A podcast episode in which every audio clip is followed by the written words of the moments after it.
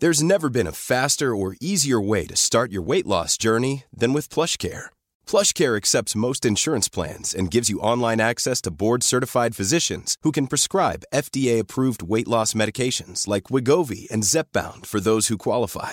Take charge of your health and speak with a board-certified physician about a weight loss plan that's right for you. Get started today at plushcare.com slash weight loss. That's plushcare.com slash weight loss. plushcare.com slash weight loss. Ready to pop the question? The jewelers at BlueNile.com have got sparkle down to a science with beautiful lab-grown diamonds worthy of your most brilliant moments. Their lab-grown diamonds are independently graded and guaranteed identical to natural diamonds, and they're ready to ship to your door. Go to BlueNile.com and use promo code LISTEN to get $50 off your purchase of $500 or more. That's code LISTEN at BlueNile.com for $50 off. BlueNile.com code LISTEN. Hey, I'm Ryan Reynolds. Recently, I asked Mint Mobile's legal team if big wireless companies are allowed to raise prices due to inflation. They said yes. And then when I asked if raising prices technically violates those onerous two year contracts, they said, What the f are you talking about, you insane Hollywood ass?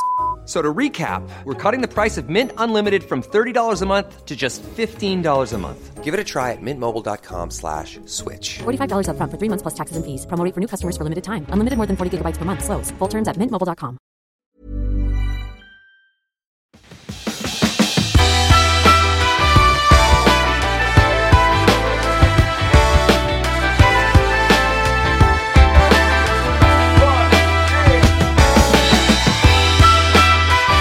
Hej och välkommen till Klimakteriepodden med mig, Åsa Melin.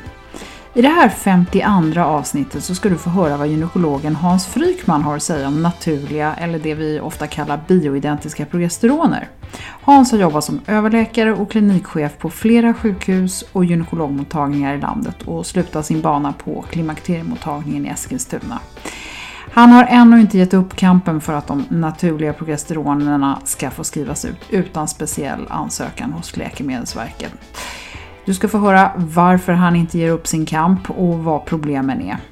Han sitter också med i den här gruppen som just nu håller på att uppdatera de allmänna riktlinjerna för behandling av klimakteriebesvär som Svensk förening för obstetrik och gynekologi håller på och uppdaterar som bör komma ut någon gång i årsskiftet 2018-2019. Och du ska få höra varför det är nödvändigt att uppdatera de här och vad vi kan förvänta oss. Så välkommen att lyssna! Men då vill jag önska Hans Frykman hjärtligt välkommen till Klimakteriepodden. Tack. Hans, du är pensionerad gynekolog och du har varit överläkare i bland annat Motala och Gällivare. Och du har också jobbat med Hilde Lövqvist som vi tidigare har haft eh, med i podden här i avsnitt 22. Och en av de saker som du har, framförallt Hilde, har gemensamt är ju att ni har kämpat för rätten för naturligt progesteron. Eh, och att det ska vara ett godkänt preparat i Sverige. Du sitter också med i den referensgrupp som just nu håller på att uppdatera de riktlinjer som Svensk förening för obstetrik och gynekologi ska vara klara med någon gång här under senhösten. Och de gamla riktlinjerna är från 2010 Eh, vi träffades första gången då professor Janasani var i Stockholm och jag hade förmånen att intervjua honom och vill man lyssna på det så är det avsnitt 39 som gäller. Eh, men du är vad jag förstår väldigt överens med professor Janasani om hur kvinnor borde behandlas. Och, eh, då vill jag börja med det här med naturligt progesteron som, som ju är en liten käpphäst i svensk eh, kan man säga, vård, får man säga så? Det kan man säga det är en omstridd käpphäst. Och det har det ju varit ända sedan eh, progesteronfrågan aktualiserades. Det är inte bara naturligt progesteron som jag är intresserad av utan det är dess, kan vi kalla det kusin, som heter dydrogesteron. Såldes i Sverige under namnet Dufaston fram till 2010 då det drogs in på grund av liten försäljning. Och det är så gott som identiskt med naturligt progesteron. Det är bara att man har bestrålat progesteronet med ultraviolett ljus. Och de har fått fram egenskaper som gör att det till och med är bättre ur vissa synpunkter än naturligt progesteron. Så de här två hormonerna skulle jag hemskt gärna se komma in i Sverige igen. Mm. Och, och vad är det som är problemet? Problemet är ju med de andra hormonerna vi använder, inte med de här två. Eh, de, det är för lite pengar tydligen för läkemedelsföretagen eh, som eh, ska ta in de här preparaten och få dem godkända av Läkemedelsverket. För det är ju en kostnad som jag tror ligger på 60 000 kronor per år för att ha ett läkemedel, läkemedel registrerat om det är godkänt i övriga EU. Och det har tydligen tyckt är för dyrt. Så du tror helt enkelt att det har med läkemedelsföretagen att göra? Ja, det har det. Ja. Men, men har också med svenska gynekologer som inte skrev ut Ufaston så länge det fanns tillräckligt mycket och som inte skriver licens på progesteron tillräckligt mycket för det är cirka 1500 licenser per år med progesteron idag. Och Eh, det räcker inte som underlag tror jag för att de skulle tro att det kan eh, ha lycka i Sverige.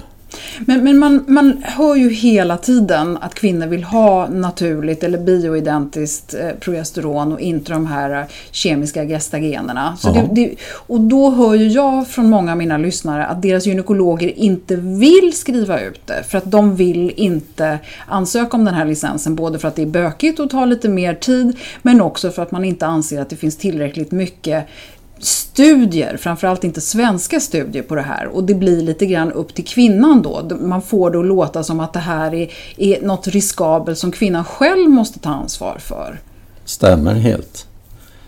Det är bara det att eh, om de har besvärats med att läsa internationell litteratur, speciellt den ifrån Amerika men också ifrån Frankrike, Tyskland, Österrike och så vidare, så slutar de genomgångarna ofta med och det bästa kombinationen verkar vara transkutant östrogen plus naturligt progesteron eller dydrogesteron. Och, och då pratar vi egentligen om plåster? Då pratar vi om plåster eller salva. Eller det salva. finns mm. också som spray östrogen men plåster och salva är ju det som är det bästa. Mm. Men, eh, och varför är det då bättre än de därför här Därför att det ger lägre kemiska? bröstcancerfrekvens. Mm. Och det, det som är problemet är att varje gång det skrivs positiva artiklar om det här, Hilde Löfqvist är ju den som har skrivit i Läkartidningen mest om det, så blir det en motkommentar utav eh, ett par av våra professorer som understryker att säkerheten för endometriet inte är säkerställd. Det vill säga man kan inte garantera att det inte blir livmoderscancer av det. Men, och det stämmer i viss mån att det är inte lika med noll risk när man tar det. Det är en liten ökning. Den kan eh, motsvara ungefär plus två stycken på 10 000 kvinnor per år. De kvinnor som ställs på det här har naturligtvis en gynekolog som tittar och då ser han genast om slemhinnan börjar ändra karaktär. Eller, han, eller också får kvinnan blödningar och så söker hon. Och söker man i tid med en sån cancer så blir man så gott som alltid botad. Mm. Därför att det tar tid innan den sprider sig från livmodern.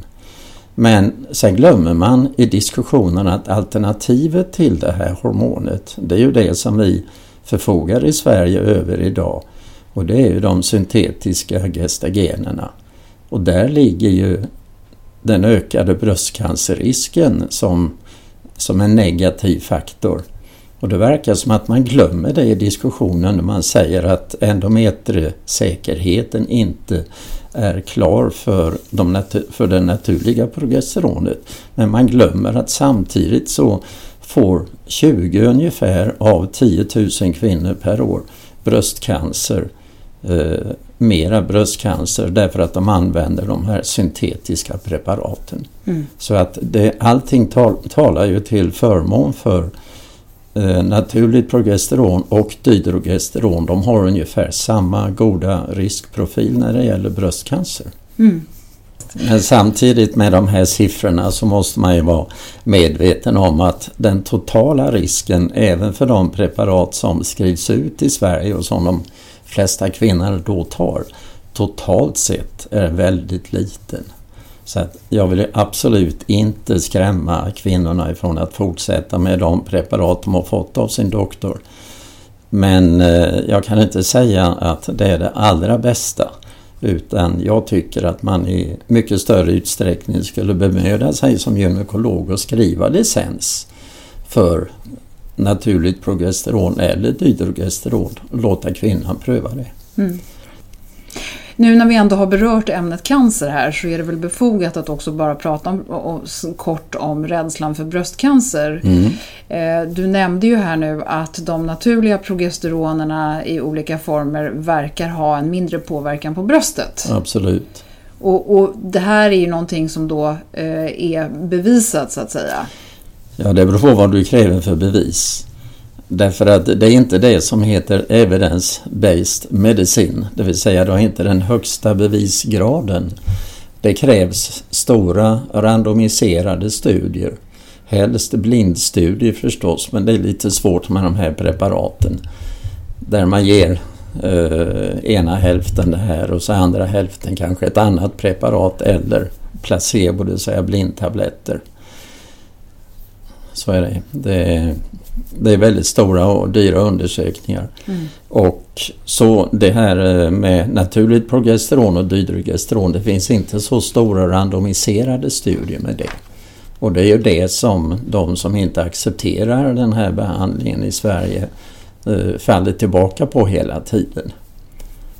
Och det är riktigt, det är observationsstudier det här, även om det är väldigt många tiotusentals kvinnor som är studerade mm. så är det inte lika väl uppföljt som, eh, som de syntetiska gestagenerna. Du väljer ju att nämna dydrogesteron. Väldigt mycket. Har Ultrogest eller Ultrogestan, har det samma fina eh, resultat eller är det annorlunda?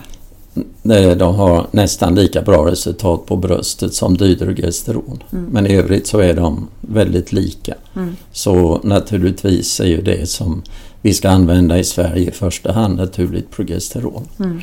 Okay. Om man nu som kvinna hör det här, hur kan man påverka, vad, vad, kan man be sin gynekolog om? Kan man kräva att en gynekolog faktiskt gör en licensansökan?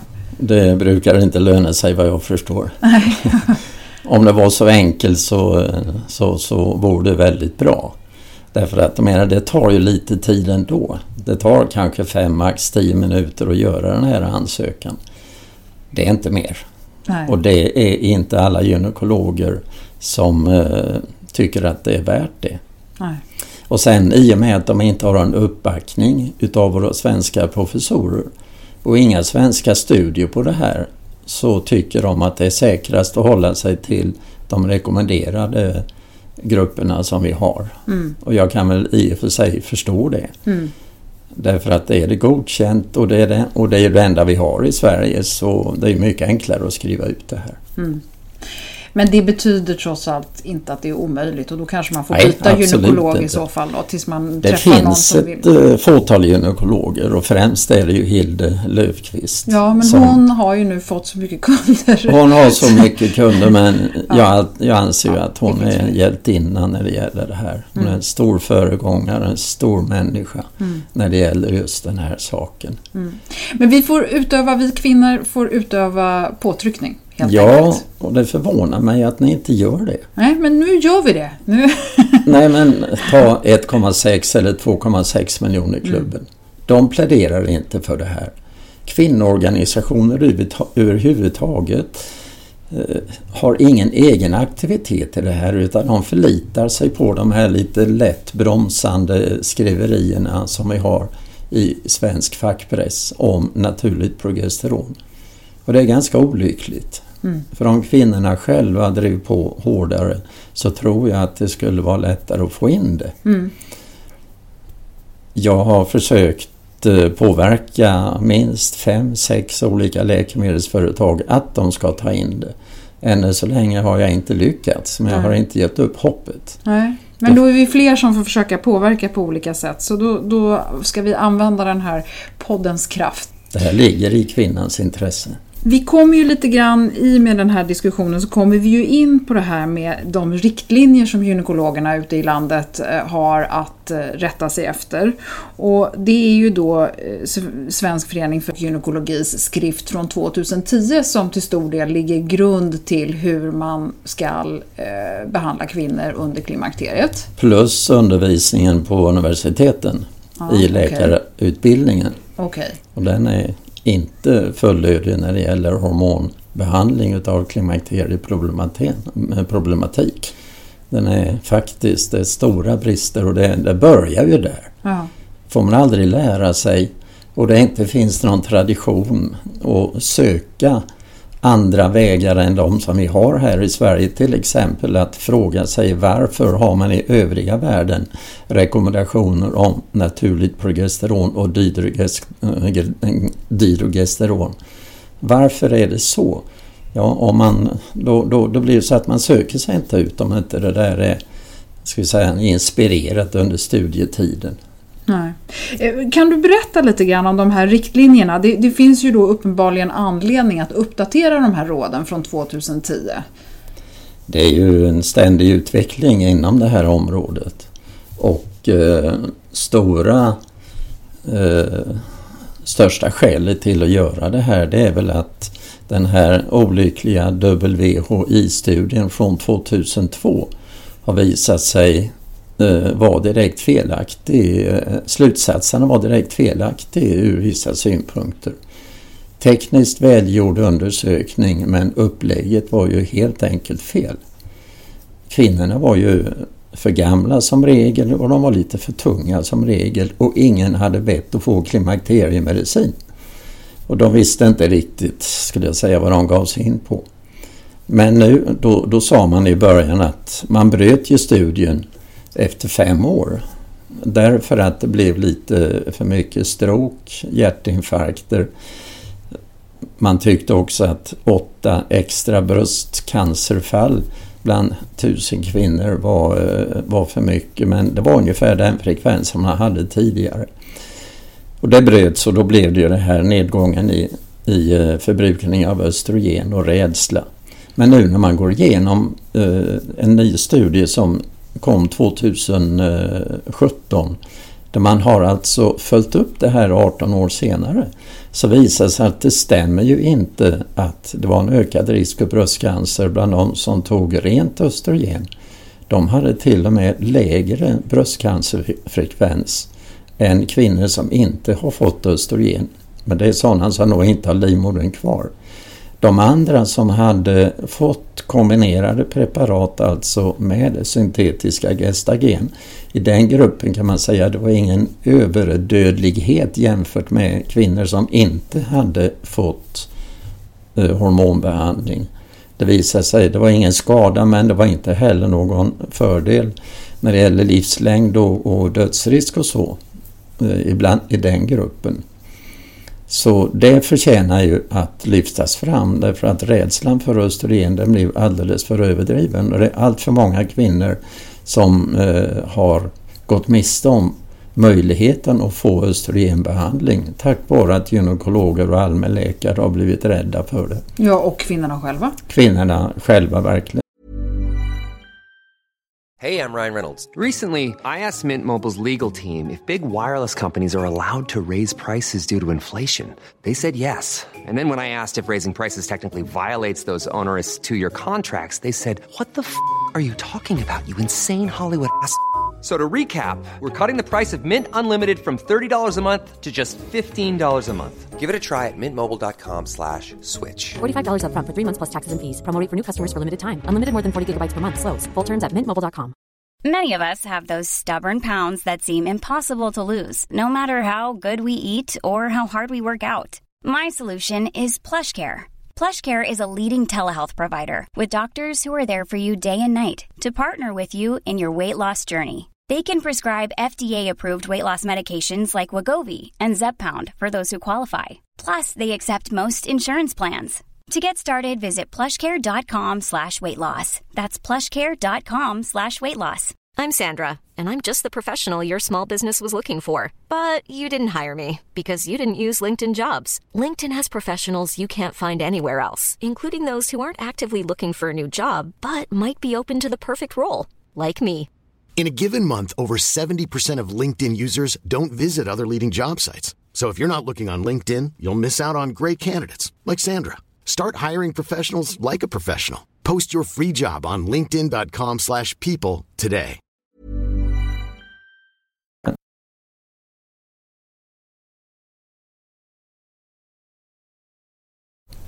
Men om man då, det här är ju då en av anledningarna till att ni uppdaterar eh, de riktlinjer som finns. För om, om vi bara tar de generella riktlinjerna idag är ju att man säger att fem år i nära anslutning till menopaus kan vilken kvinna i princip som helst få en östrogen kombinerat med gestagen, eh, alltså någon form av skydd mot livmodern, eh, eh, behandling utan någon som helst risk. Ja. Är, det, är det längden framförallt vi pratar Det om? är även eller? längden som kommer i den nya utgåvan därför att det är ju den gamla sanningen.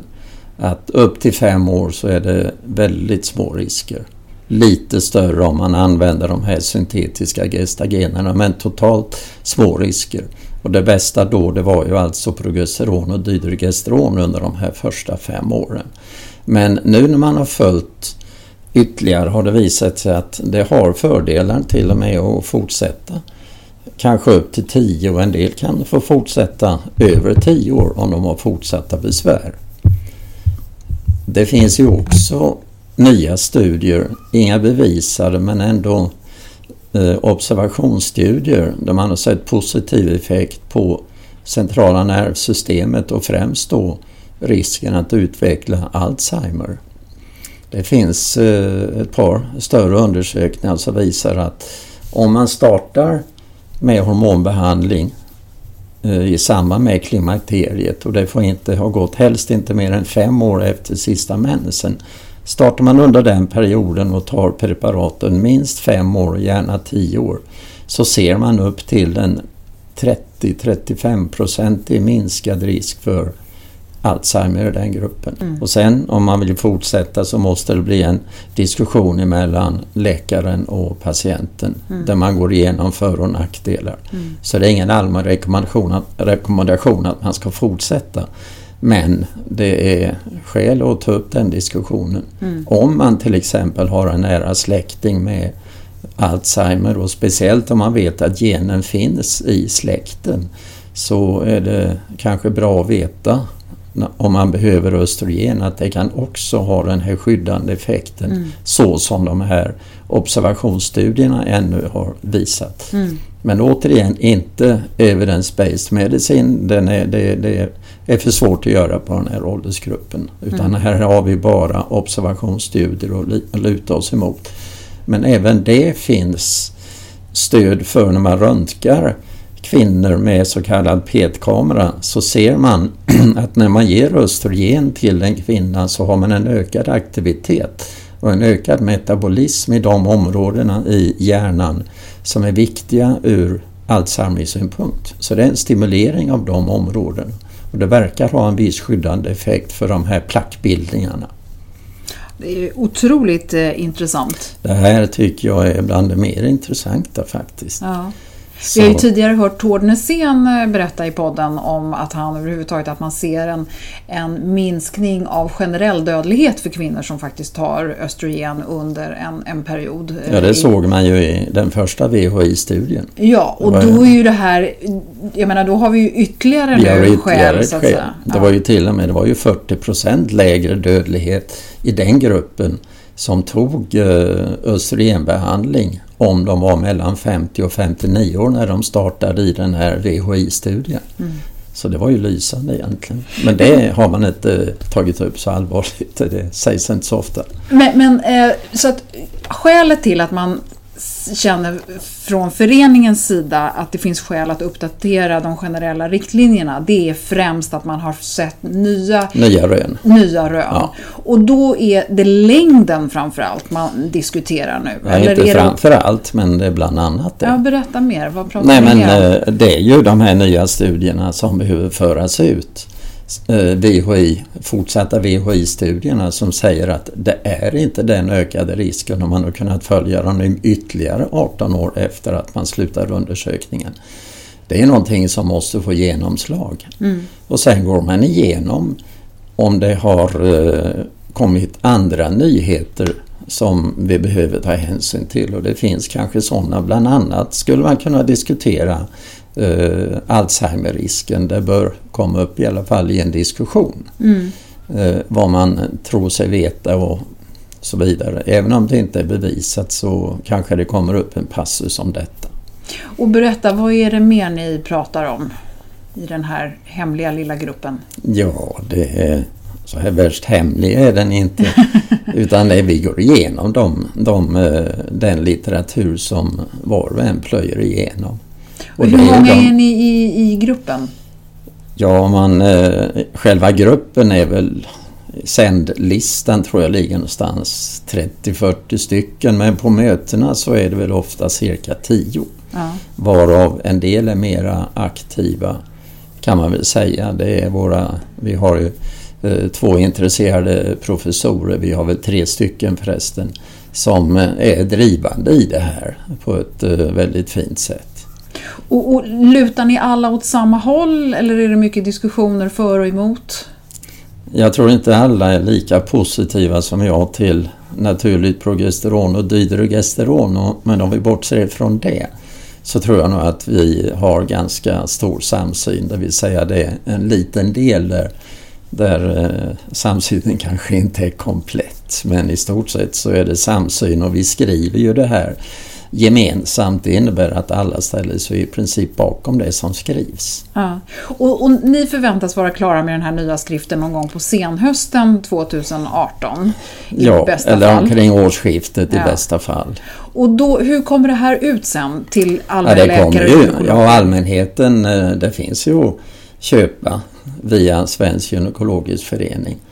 Men eh, framförallt så eh, skickas det ut till gynekologer Därför att de prenumererar på sådana här ARG-rapporter.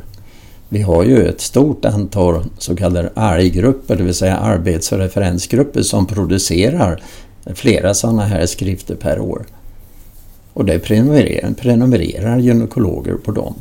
Och, och, kan man då förvänta sig att alla ganska snabbt börjar följa de här nya riktlinjerna? Det skulle jag tro att de gör. Ja. Men de som inte nås, det är ju allmänläkare om inte de söker den här skriften. Och eh, vi har ju alldeles för få gynekologer för att ta hand om klimakterieproblematiken i Sverige. Eh, sjukhusen har så gott som helt slutat att ta sig an det här och hänvisa till privatgynekologer som i allmänhet inte finns tillräckligt mycket och då blir det allmänläkare.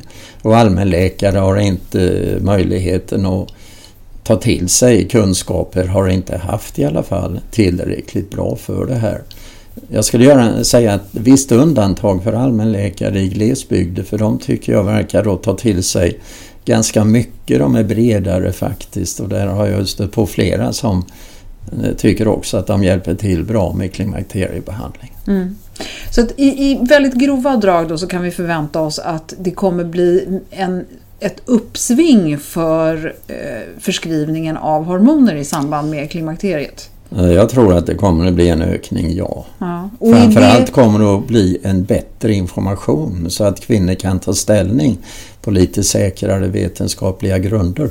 Ja. Och, och vad, vad, tror du egentligen är befogat då? Hur många kvinnor, idag vi har ungefär 7% av alla kvinnor i Sverige som faktiskt tar hormonbehandling. Ja. Nu, nu, pratar vi om kvinnor som har besvär naturligtvis och det är ju mycket högre procent än 7. De är ju på cirka 40 000 per år i Sverige. Ja, och det representeras av hur många procent då? Ja, jag vet inte hur många procent, det kan vara 8 men det var en siffra jag fick ifrån eh, eh, Socialstyrelsen om det här. Mm. Eller Läkemedelsverket om hur många förskrivningar det var 2016. Okay. Ja, jag tror att det kommer att öka men hur mycket det vågar inte jag säga om. Nej. Nej. Men vad tror du är befogat om du bara med din erfarenhet? Ja, du kan ju ta då att 70 procent får ju klimakteriebesvär mer eller mindre.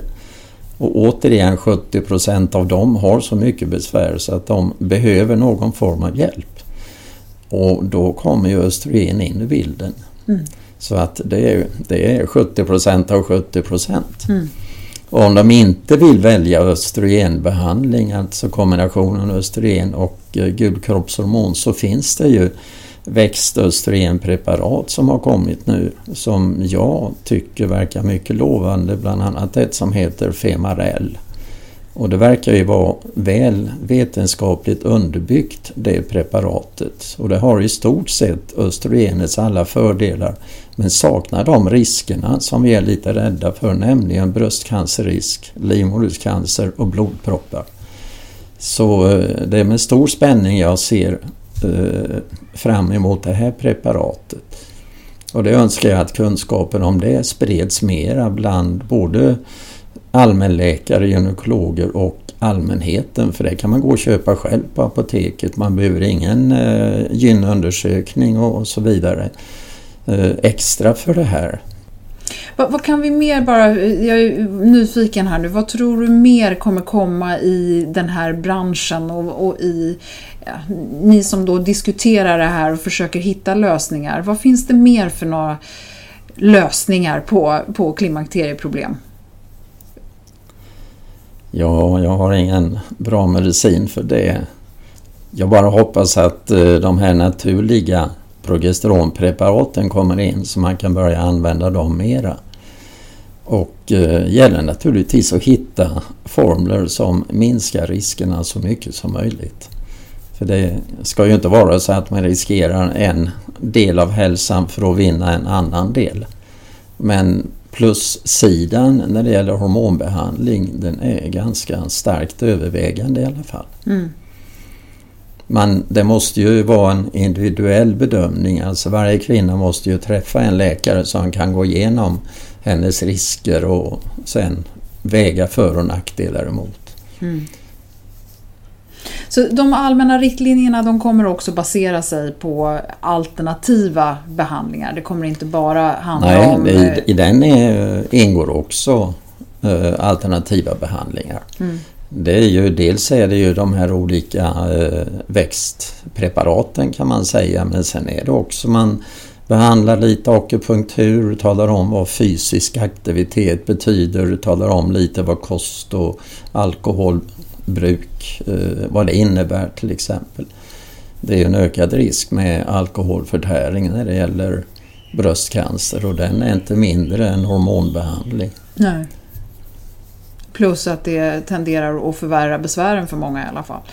Också. Det blir det säkert. Mm. Man är nog mera svettig dagen efter än ordentlig ja. eller mindre med mycket vin och så. Ja, ja absolut. Eh, du nämnde också det här med läkarutbildningen slutligen.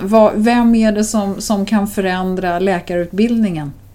Det är naturligtvis eh, universiteten och eh, ska vi säga professorerna som leder eh, utbildningen. Mm. Där skulle det ligga mera. Mm. Eh, göras mera. Mm. Men då ligger ju de, den här, de, de här riktlinjerna som ni nu talar om, de ligger ju till grund för professorernas ja. undervisning. Så ja. då hoppas vi att det, det, går hela vägen då. Ja, det ska ju trängas för mycket annan information de ska ha. Mm. Men när jag frågar uh, yngre gynekologer, det är nästan alla förstås i förhållande till min ålder. Men sådana som är aktiva och, in, och är relativt nyfärdiga. Alltså de flesta har ju väldigt dålig uppfattning om hormonerna. Mm. Och det här med bioidentiska hormoner, det vet de ännu mindre om alltså. Mm. Så en ordentlig uppdatering. Men det krävs ju också att du har ett egenintresse. Du måste ju som gynekolog ta Eh, Eh, vara intresserad i den här delen av gynekologin. Genomsnittsgynekologen borde sätta sig in mycket bättre i den här frågan. Det är bara att googla på de här hormonerna, naturligt progesteron och dydrogesteron och de här syntetiska, så får man en uppfattning. Mm. Eh, någonting som jag fascineras över är ju det här att man pratar om att det har inte gjort några, gjorts några svenska studier och att man hela tiden talar om att, att det måste göras svenska studier för att det på något sätt ska vara bevis för det. Kan vi inte ta till oss den internationella forskning som finns? Du nämnde här i början att det finns massor med forskning mm. som eh, både från Frankrike och, och Tyskland och, och andra länder. Ja, är det för att den inte översätts eller är det för att vi inte... Nej, det hoppas jag att det verkligen inte är utan det är därför att jag tror inte man anser man har tid. Mm. Men jag menar det sätt som jag har tillägnat, tillägnat mig kunskapen är att jag har åkt på ganska mycket internationella kongresser i det här ämnet. Och jag har diskuterat med sådana som är som eh, har hållit föredrag och har berättat och sen har skrivit om det här. Men så vi kan försäkra oss om att den här gruppen nu har i alla fall tillgång till internationell forskning. Ja men snälla tider, oh ja. ja. Oh ja. Okej, okay. men vad bra. Så att vi inte, liksom, för ibland får man känslan av att vi ligger efter i Sverige på grund av att vi inte har råd och kan göra alla studier som kanske är lättare de att göra i studier som är gjorda i Sverige, det handlar ju om när vi införde de syntetiska gestagenerna och började med klimakteriebehandling överhuvudtaget. Men i och med att vi inte har tillgång till naturligt progesteron och dydrogesteron så har man ju inte haft möjlighet att studera det. Mm. kan man säga. Det finns inget företag som stöder en sån studie som de inte säljer det i Sverige. Men studierna finns? Studierna finns utomlands men nu är det ju på gång en studie här som eh, är på gång med naturligt progesteron. Mm, ja, det hörde vi Angelica Lindén Hirschberg berätta om tidigare. Ja. Hirschberg Lindén som håller i det. Så får vi hoppas att det kommer att inspirera mm. läkare att dels ta, fatta intresse och sen kanske till och med skriva ut. Och mm. så får vi se vad det ger mm. okay. i Sverige. Oj Hans, det är mycket information men superintressant. Det känns ju också som att vi, vi är på väg någonstans och det tycker jag känns hoppfullt. Ja, ja jag hoppas eh, verkligen att innan jag lägger av så får jag se de här preparaten introducerade i Sverige. Mm. Det är eh, en hel del av den energi som eh, det här ger mig som gör att jag fortsätter. Mm. Vad bra. Har vi missat någonting eller är vi eh, ganska nöjda så? Nej, jag tycker vi har fått med det viktigaste utav det jag vill säga och det jag brinner för. Ja, vad härligt. Då, då är vi fler som brinner för det här nu så ska vi se om det kanske inte går att skapa en förändring. Du på ditt håll och eh, vi som är engagerade och lyssnar och vi som är i den här åldern som ja, vi får också ställa krav så gott vi kan. Absolut, det behövs opinion för det här. Ja, vad bra. Tusen tack eh, Hans för att du kom till Klimakteriepodden. Tack så mycket, det var roligt att vara här. Tack. tack.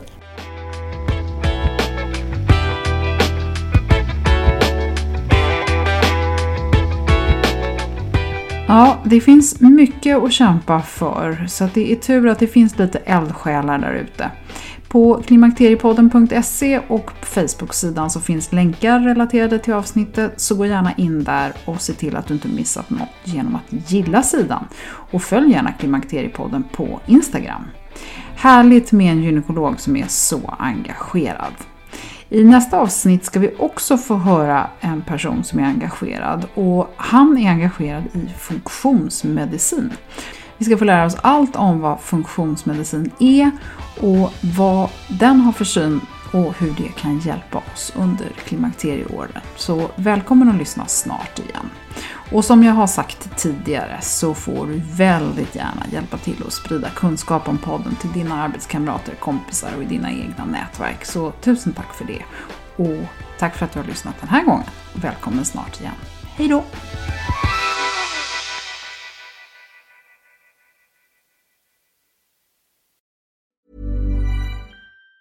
Even on a budget, quality is non-negotiable. That's why Quince is the place to score high-end essentials at 50 to 80% less than similar brands. Get your hands on buttery soft cashmere sweaters from just 60 bucks, Italian leather jackets, and so much more. And the best part about Quince, they exclusively partner with factories committed to safe, ethical, and responsible manufacturing. Elevate your style without the elevated price tag with Quince. Go to quince.com slash upgrade for free shipping and 365-day returns. Hold up. What was that? Boring. No flavor. That was as bad as those leftovers you ate all week. Kiki Palmer here, and it's time to say hello to something fresh and guilt-free. Hello Fresh. Jazz up dinner with pecan-crusted chicken or garlic butter shrimp scampi. Now that's music to my mouth. Hello Fresh. Let's get this dinner party started. Discover all the delicious possibilities at hellofresh.com.